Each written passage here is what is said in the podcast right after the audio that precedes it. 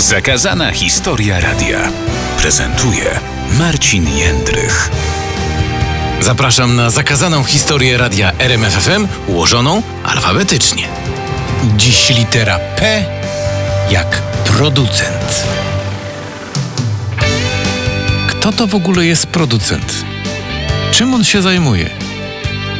I skąd się wziął akurat e, w radio? No o tym właśnie dzisiaj będzie nasze spotkanie w e, zakazanej historii radia. E, ale żeby to dokładnie wyjaśnić, to muszę się cofnąć do samego początku.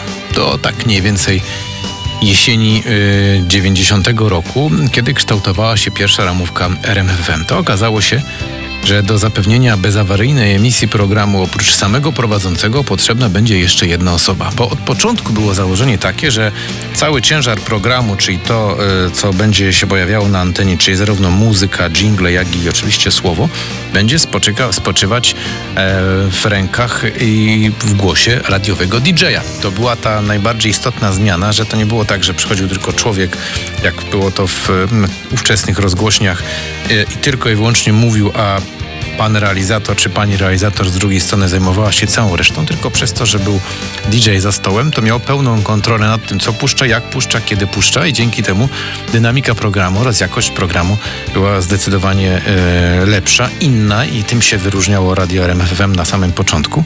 E, i dlatego też ten sukces myślę, że który nawet dziś możemy wspólnie świętować, właśnie stąd się również e, wziął.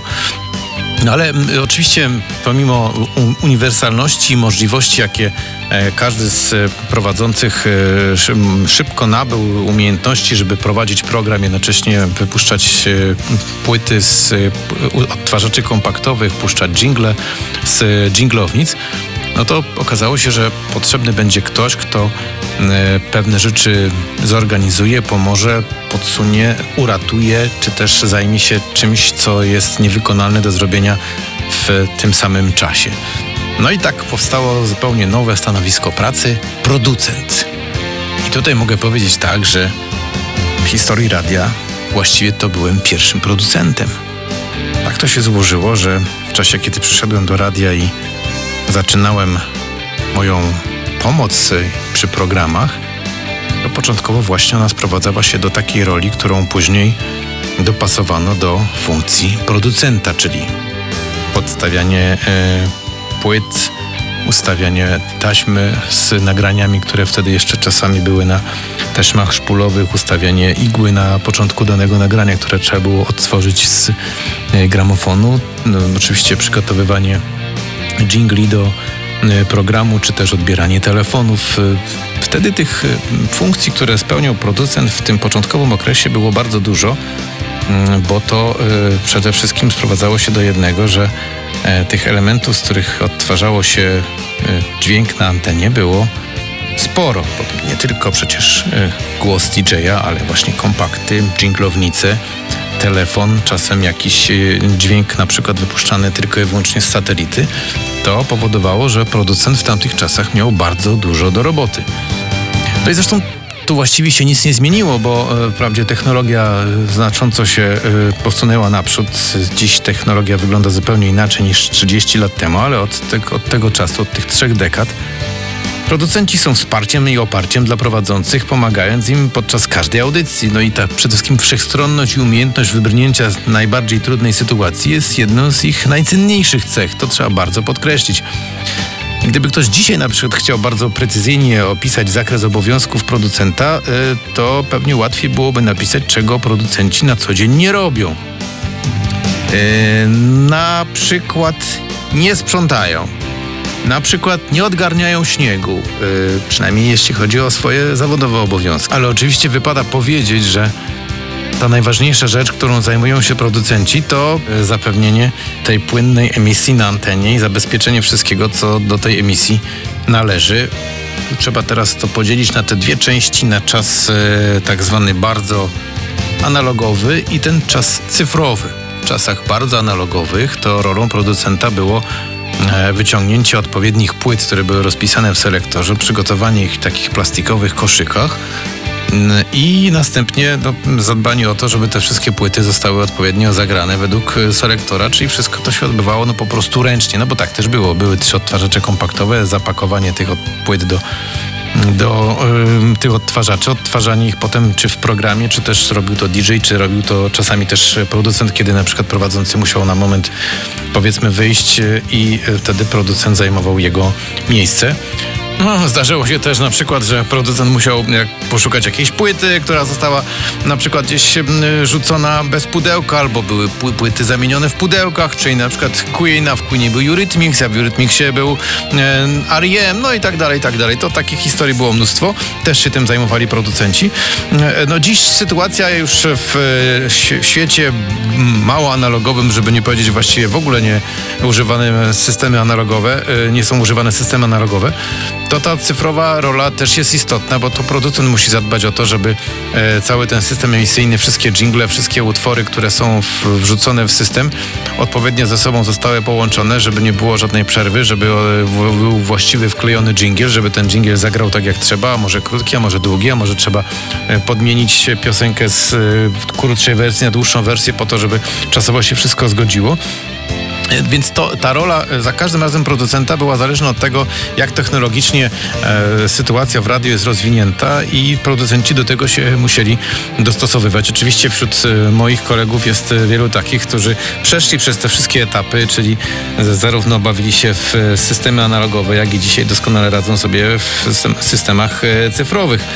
Mm, jest jeszcze jedna rola producenta, o której tutaj trzeba powiedzieć, bo mm, no, oczywiście czasami jak prowadzący musi na chwilę chwilę wyjść z reżyserki, no to wtedy producent zajmuje jego miejsce za stołem i po prostu czuwa, żeby grało, ale bywa tak, że milczący radiowy bohater, producent stojący zazwyczaj z tyłu odezwie się tam na antenie, dorzucając kilka cennych uwag do wypowiedzi y, prowadzącego daną audycję. To też jest taka forma, która myślę, że przez nas została wprowadzona. Oczywiście ona wcześniej funkcjonowała w różnego rodzaju innych rozgłośniach na świecie.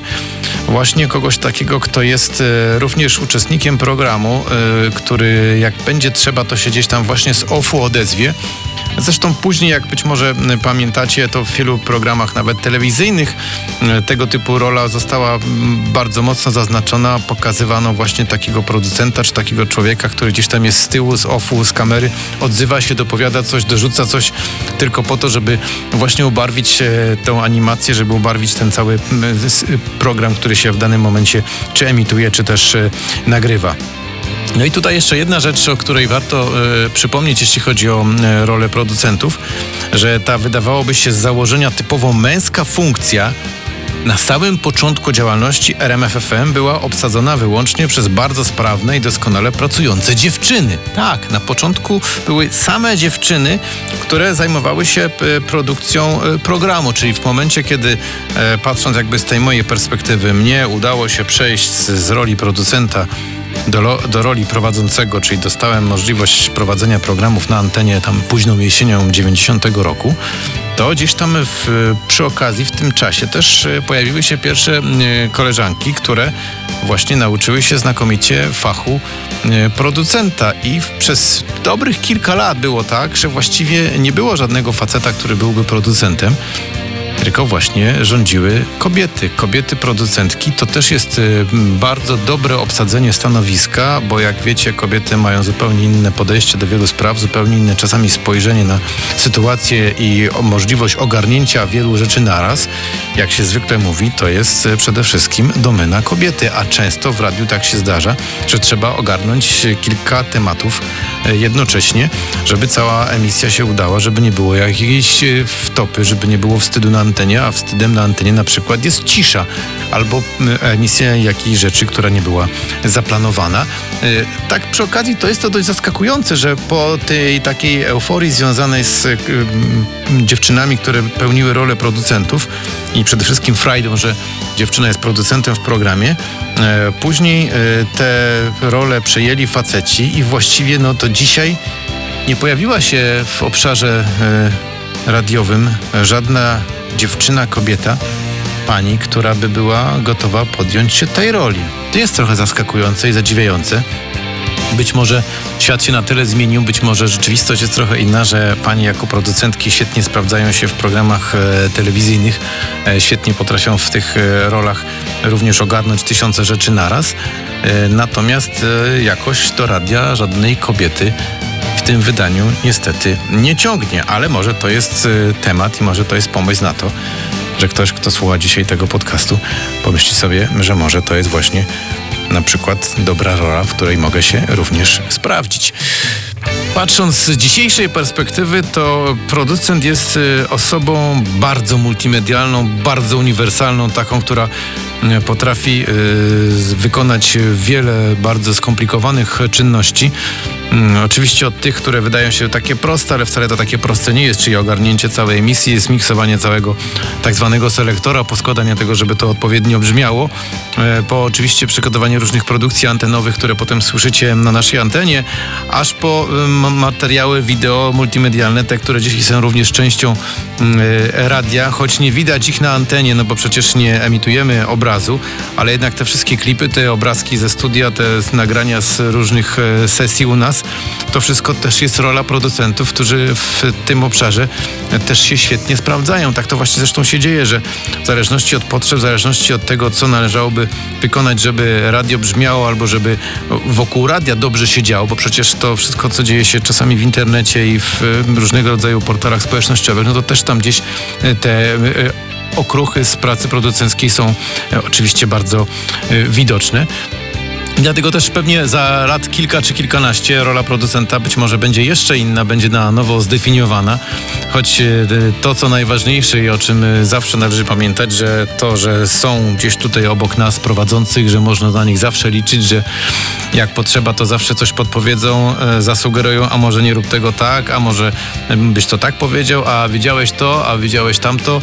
To jest coś, co powoduje, że wtedy takie oparcie i taki komfort, że ma się za sobą człowieka, który e, tak samo jak ten, który mówi te słowa, jest całym sercem oddany radiu, jest e, naprawdę bardzo komfortowe i myślę, że w tym miejscu e, mogę tylko się ukłonić i podziękować wszystkim tym miłym producentkom i producentom, z którymi miałem okazję pracować przez ostatnie no niestety już te kilkadziesiąt lat, bo przecież tych osób się przewinęło mnóstwo, ale każda z tych osób e, miała naprawdę niesamowite podejście do pracy, niesamowite zaangażowanie.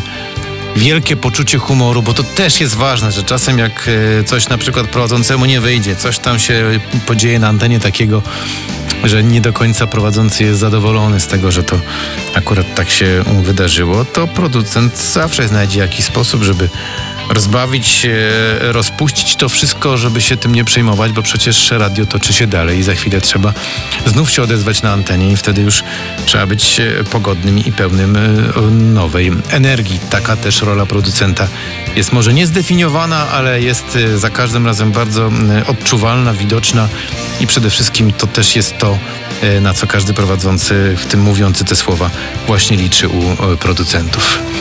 I dziś bardzo dziękuję za te miłe chwile w e, zakazanej historii radia, bo to już kolejny odcinek e, za nami. I pewnie się teraz zastanawiacie, jaka będzie kolejna litera. No, kolejna litera w alfabecie to wypada, że to będzie litera Q. A co się będzie kryło pod literą Q, to o tym dowiecie się w kolejnym odcinku.